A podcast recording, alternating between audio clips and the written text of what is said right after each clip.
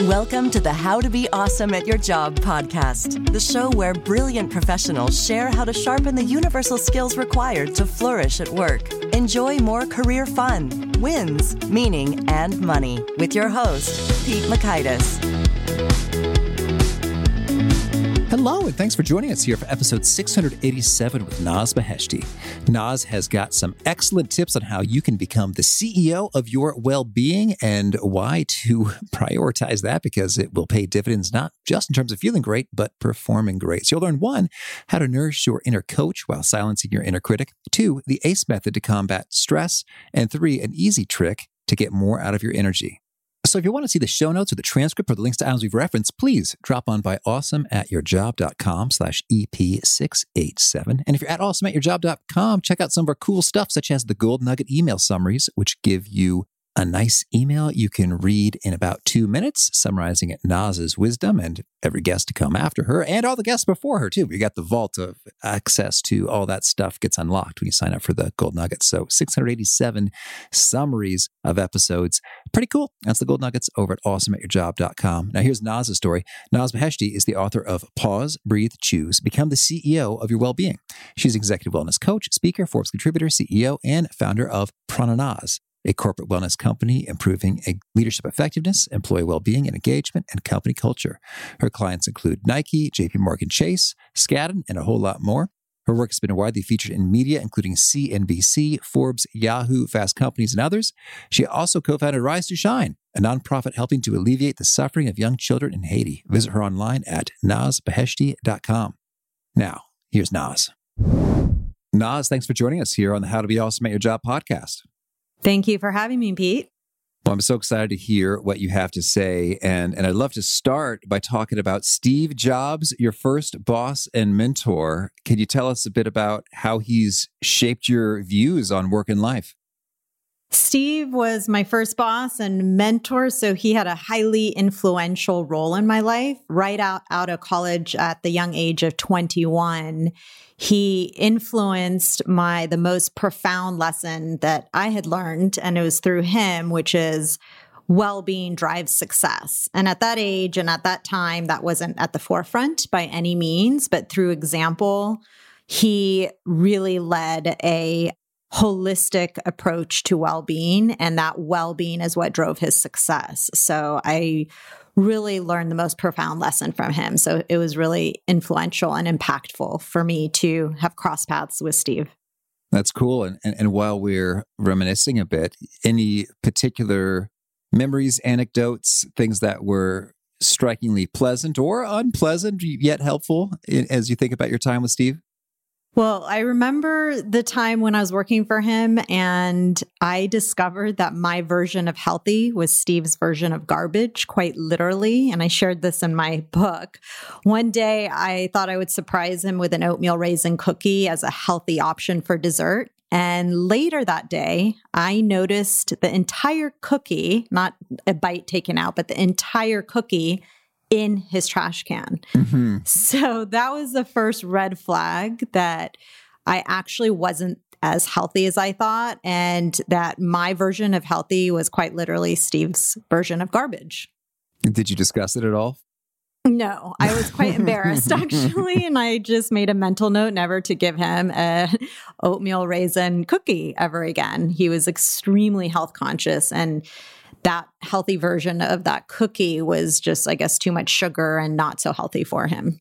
You know, it also makes me think about is is just how decisive that is in terms of like this cookie's going directly to the garbage. Exactly. There's no need to think about it. No need to take a bite out of it. Sometimes I I, I feel that way about like I get gifts that I don't want. Mm-hmm. So apologies, any family or friends for listening to this. and and so it's like I, I almost feel sort of like obligated to like not get rid of it immediately. It's like, well, you know, that was nice of them to think about it. But there are times it's really, I, I know that this has no place in my life or my home. The proper decision would be to remove it immediately via donation or, or whatever. exactly. Eddie did it. Yep. Cool. Well, let's talk about your, your book, Pause, Breathe, Choose. Uh, this is a great message. I, I'm intrigued. And so, what is the, the core idea or thesis here within pause, breathe, choose?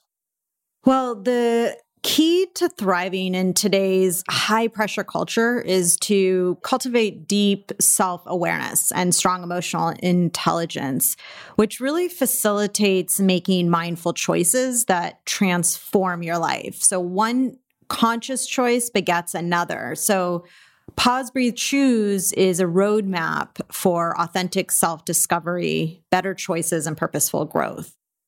Okay. Well, so tell us, how do we go about doing some of that good stuff? It's a holistic approach to well being. And the MAP method is really uh, a holistic approach to living your best life. So I'll start with the MAP being an acronym for M. M is for master mindfulness. And really, mastering mindfulness is fundamental to the method because when you're more mindful, you're able to make better choices. That leads you to the A, which is applying better choices to manage stress and build resilience, and the seven A's. And then the P is for promoting yourself to the CEO of your well being, and the three P's. So when you combine those three parts of the MAP method and implement them, you're really going to be thriving in all aspects of your life. Okay, well, so let's talk about mastering mindfulness. I guess maybe first, can you define mindfulness? How do you know if you if you got it, if you don't, and how do you get more of it? Yeah, so mindfulness really in in a nutshell is presence of heart. It's really about awakening your mind and your heart from autopilot. And that enables you to experience life unfolding in the present moment. So the mindfulness unlocks your ability to tap into your intuition and creativity so that you can receive new information and develop new perspectives with a beginner's mind. And that's really what mindfulness is all about. All right. So that sounds great if I want to do that, where should I start? I always say to start small. So start with two minutes of a seated meditation, which there's so many different types of meditations out there. And I would say, you know, experiment with the different types. Maybe start with an app like Calm or Headspace.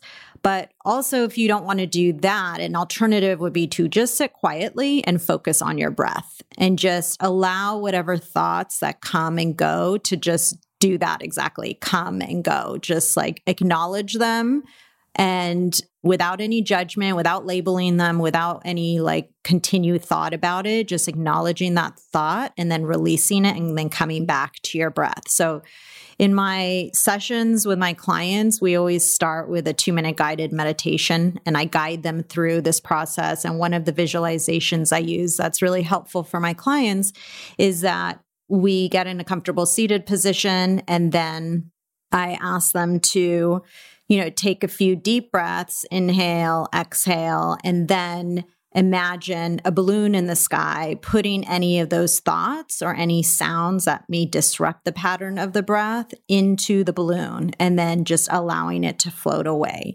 So the point is to acknowledge your thoughts and put them into that balloon and let them go and then return back to your breath. So acknowledge, let go, return. And the focus will be on your breath. So just even that tiny visualization of the balloon could help because so many people think, "Oh, I can't meditate, I think too much. I can't sit still for that long." You know, so starting small and having a visualization of that balloon or whatever it is that works for you to actually contain those thoughts and like allow them to let them go and just float away and come back to your breath.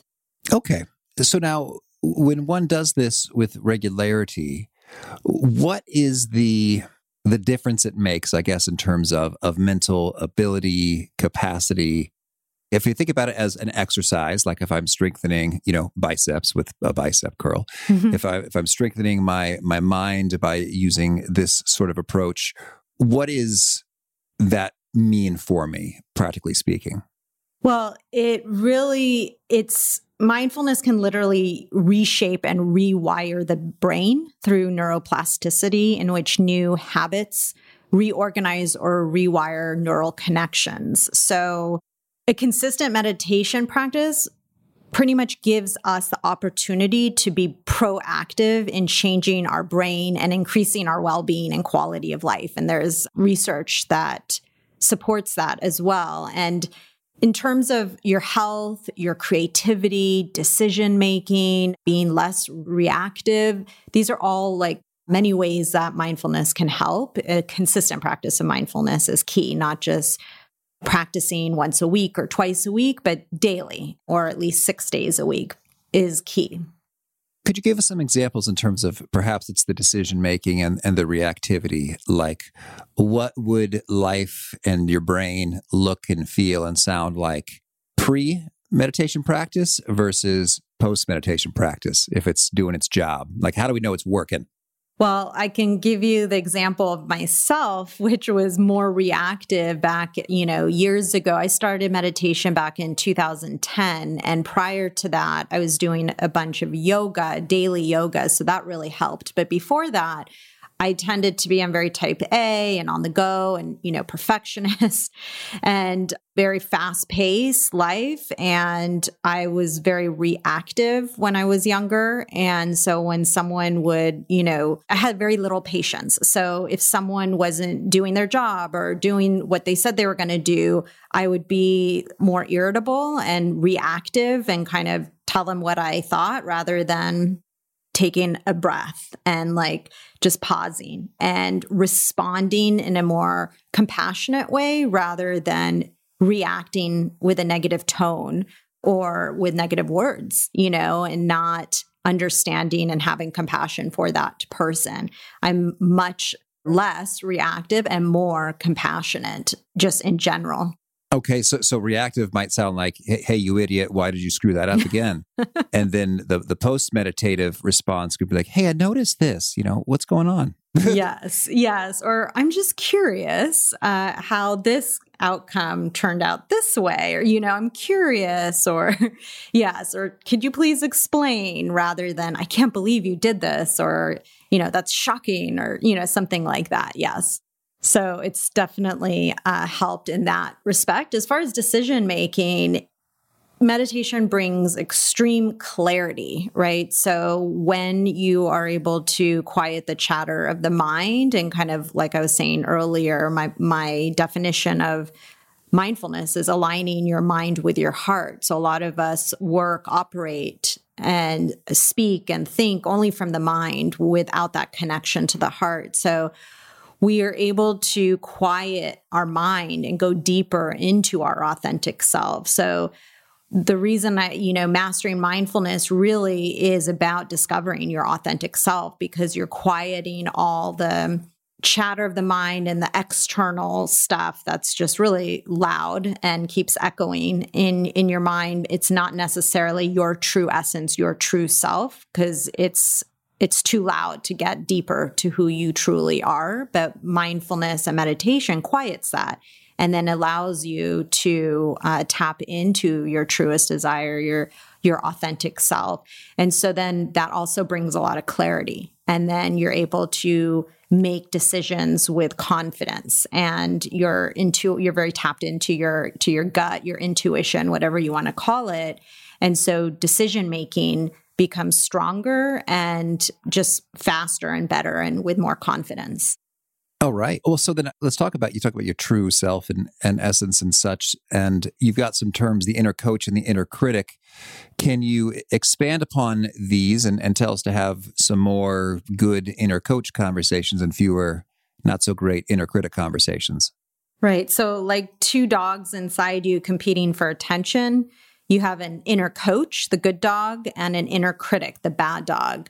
The inner coach represents positivity and eustress, the good stress, and a growth mindset, while the inner critic represents negativity, distress, and limiting beliefs.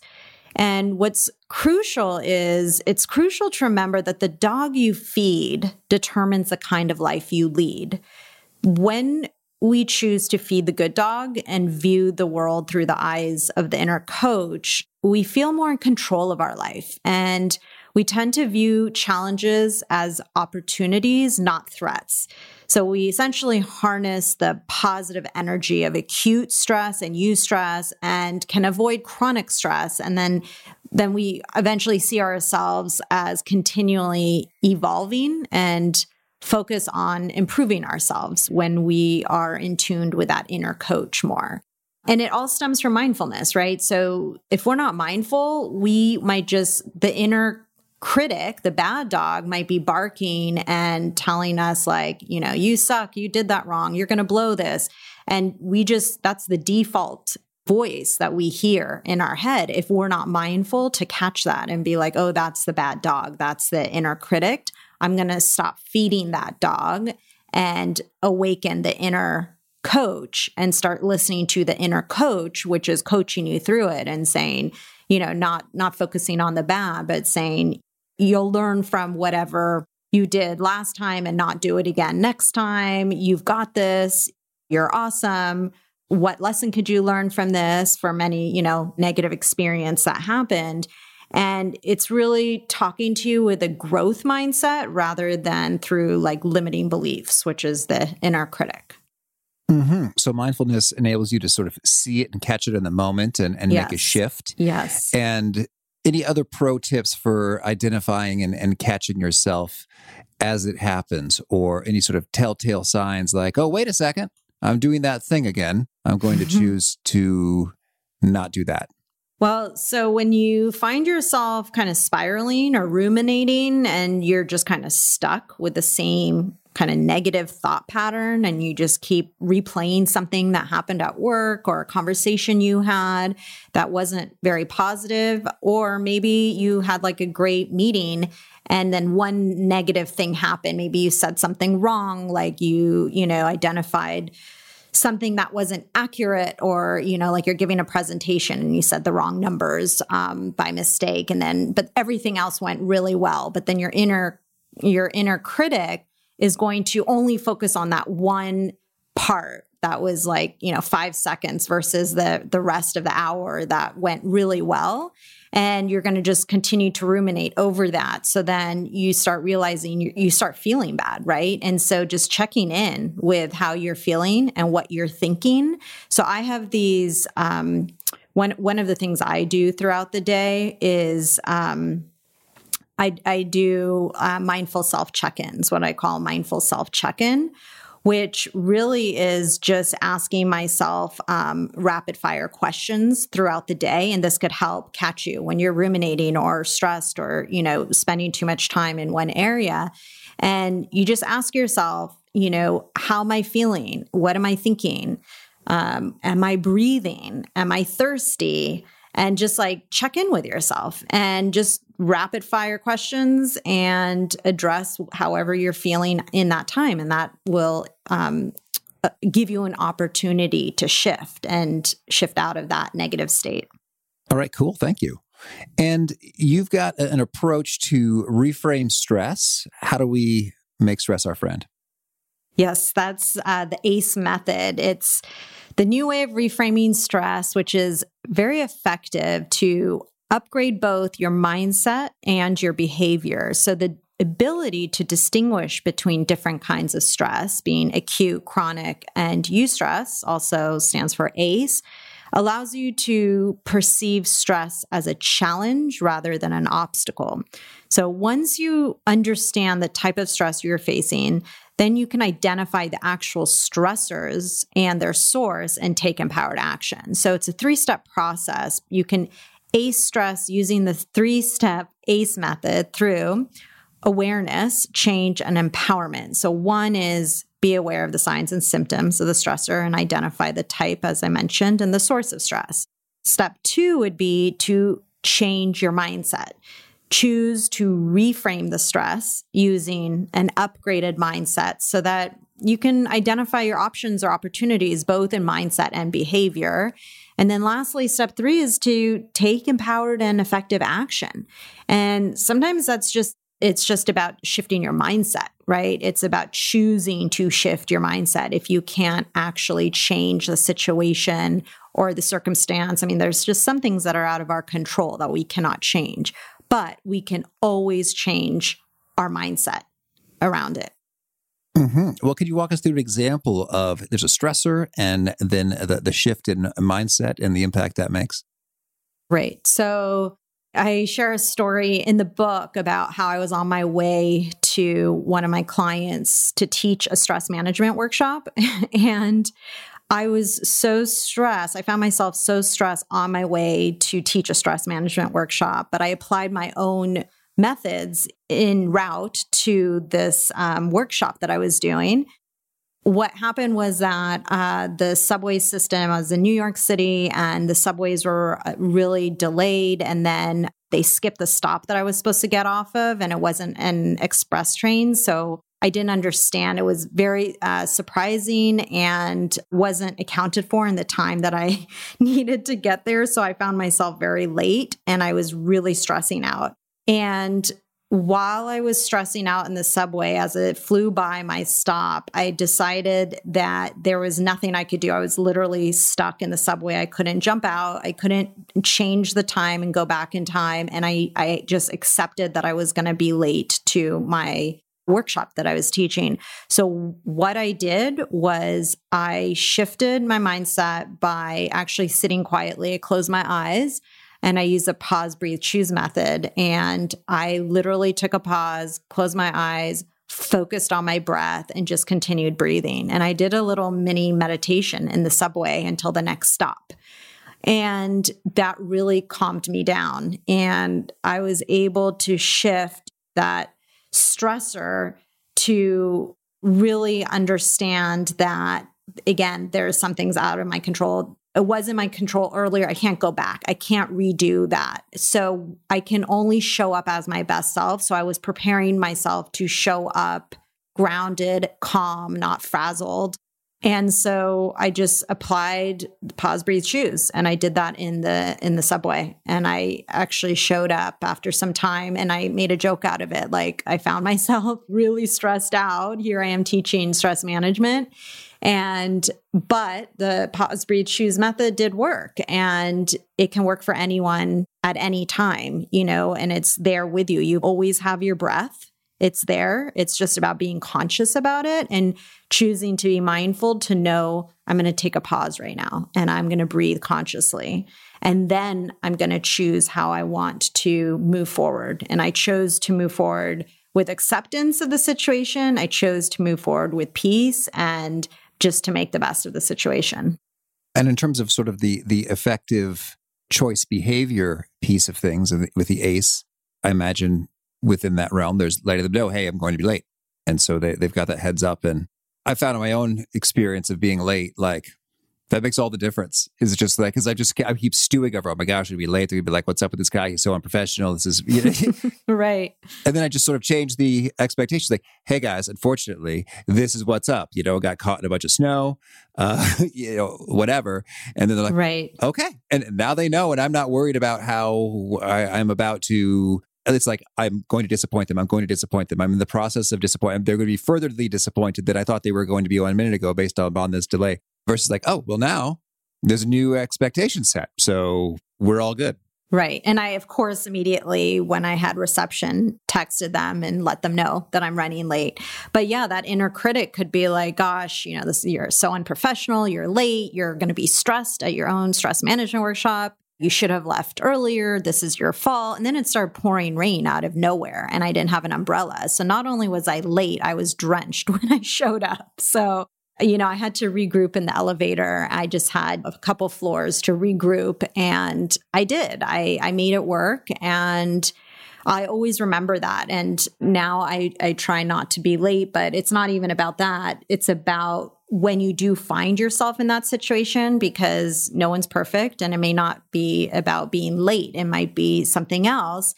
You have the tools. When you have the tools and you're mindful to use those tools, then you could show up as your best self, not frazzled or, you know, upset. Mm-hmm. And I'm also curious to get your take about some energy management. What are your top tips for experiencing a boatload of energy? Okay.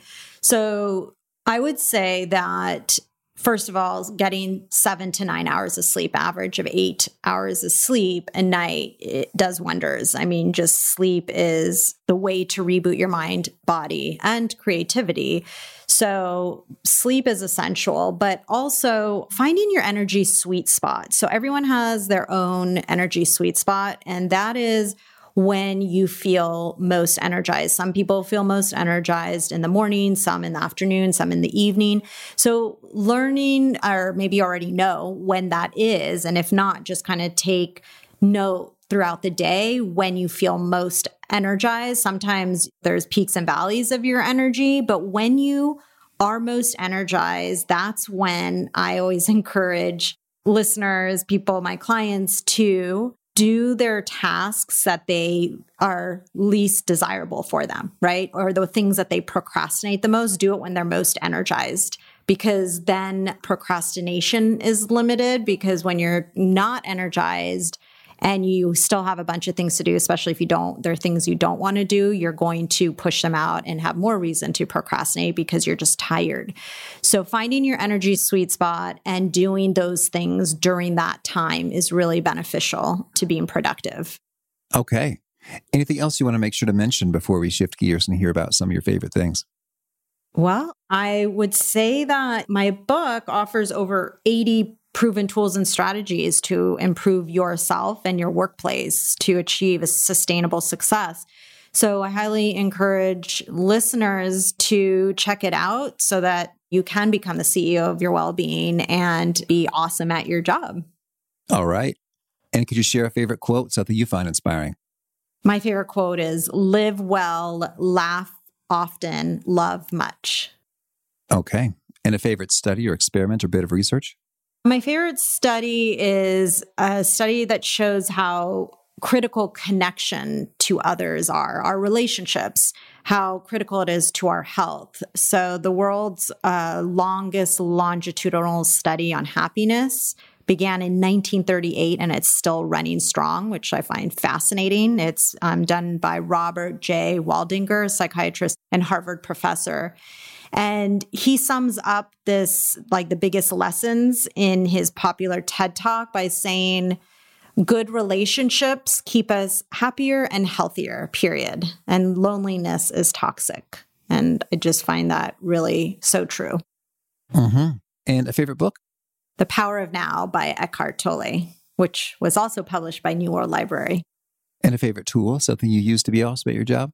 I would have to say my PBC method, my pause, breathe, choose. It's a powerful method for translating mindfulness into action and really taking ownership of your well being so that you could be present and make better choices.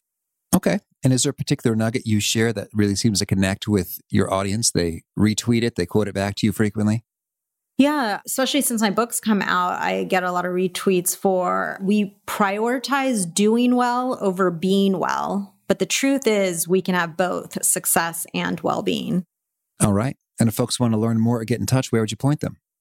My website, my corporate website for my corporate wellness company, prananaz.com, or you can learn more about me and my book at nazbeheshti.com. I'm also on all social media as Naz Beheshti, or I think Facebook, it's Naz Beheshti Speaker, but everywhere else it's Naz Beheshti. All right. And do you have a final challenge or call to action for folks looking to be awesome at their jobs? I would say to all the listeners, commit to your self care and well being as a non negotiable. So you have the power and the choice to be the CEO of your well being and take charge of all areas of your life so that you can truly live your best life. All right, Naz, this has been a treat. I wish you much luck with your pausing, breathing, and choosing. Thank you so much. It was a pleasure to be here. You know, I'm such a fan of Naz's tip there about noting your energy, first getting the sleep that you need, of course, but then noting your energy levels and seeing when is the peak and then being mindful about that. Maybe you want to do the toughest tasks, that which you sort of dread or procrastinate the most because you have your full wits about you to focus in and, and do them. Or maybe it's something that you know has a high level of I don't know what the word is for this, but more effort yields more results in certain things. And other things it, it doesn't really matter so much. Like it's just a process administrative thing. You got to check the box. But other things, it's like, no, I will like write much better if I'm in a peak energy state, or I will have a much better conversation that really is critical and needs to happen, or, or sales or whatever in that state. And uh, extra bonus shout out to our sponsor, Rise, that app that has really helped me a lot in terms of seeing where are my energy peaks? Where are my energy dips? And how might I strategically schedule with it? RiseScience.com slash awesome is that. They've got seven free days so you can learn a ton before you pay them anything. And I've just been loving it. So huge thanks to Naz for her wisdom. And please remember, if you want the show notes, the transcript, the links to items we've referenced, it's at awesomeatyourjob.com slash EP687. Hope to catch you next time and peace. Thanks for listening. To get the most out of the show, we recommend two key things. First, check out the extra resources at awesomeatyourjob.com. You can find this episode's transcript and links, as well as the perfect episode for your situation. You can search the full text transcripts of hundreds of episodes or explore episodes tagged by topic and competency covered. Second, subscribe to the podcast and get future episodes automatically. You can subscribe by telling Siri and several other smartphones and speakers, subscribe to the How to Be Awesome at Your Job podcast, or by tapping subscribe in your podcast player of choice. If you'd like some extra help figuring out podcasts and how subscriptions work, visit awesomeatyourjob.com slash subscribe for guidance. Hope to catch you on the next episode of How to Be Awesome at Your Job.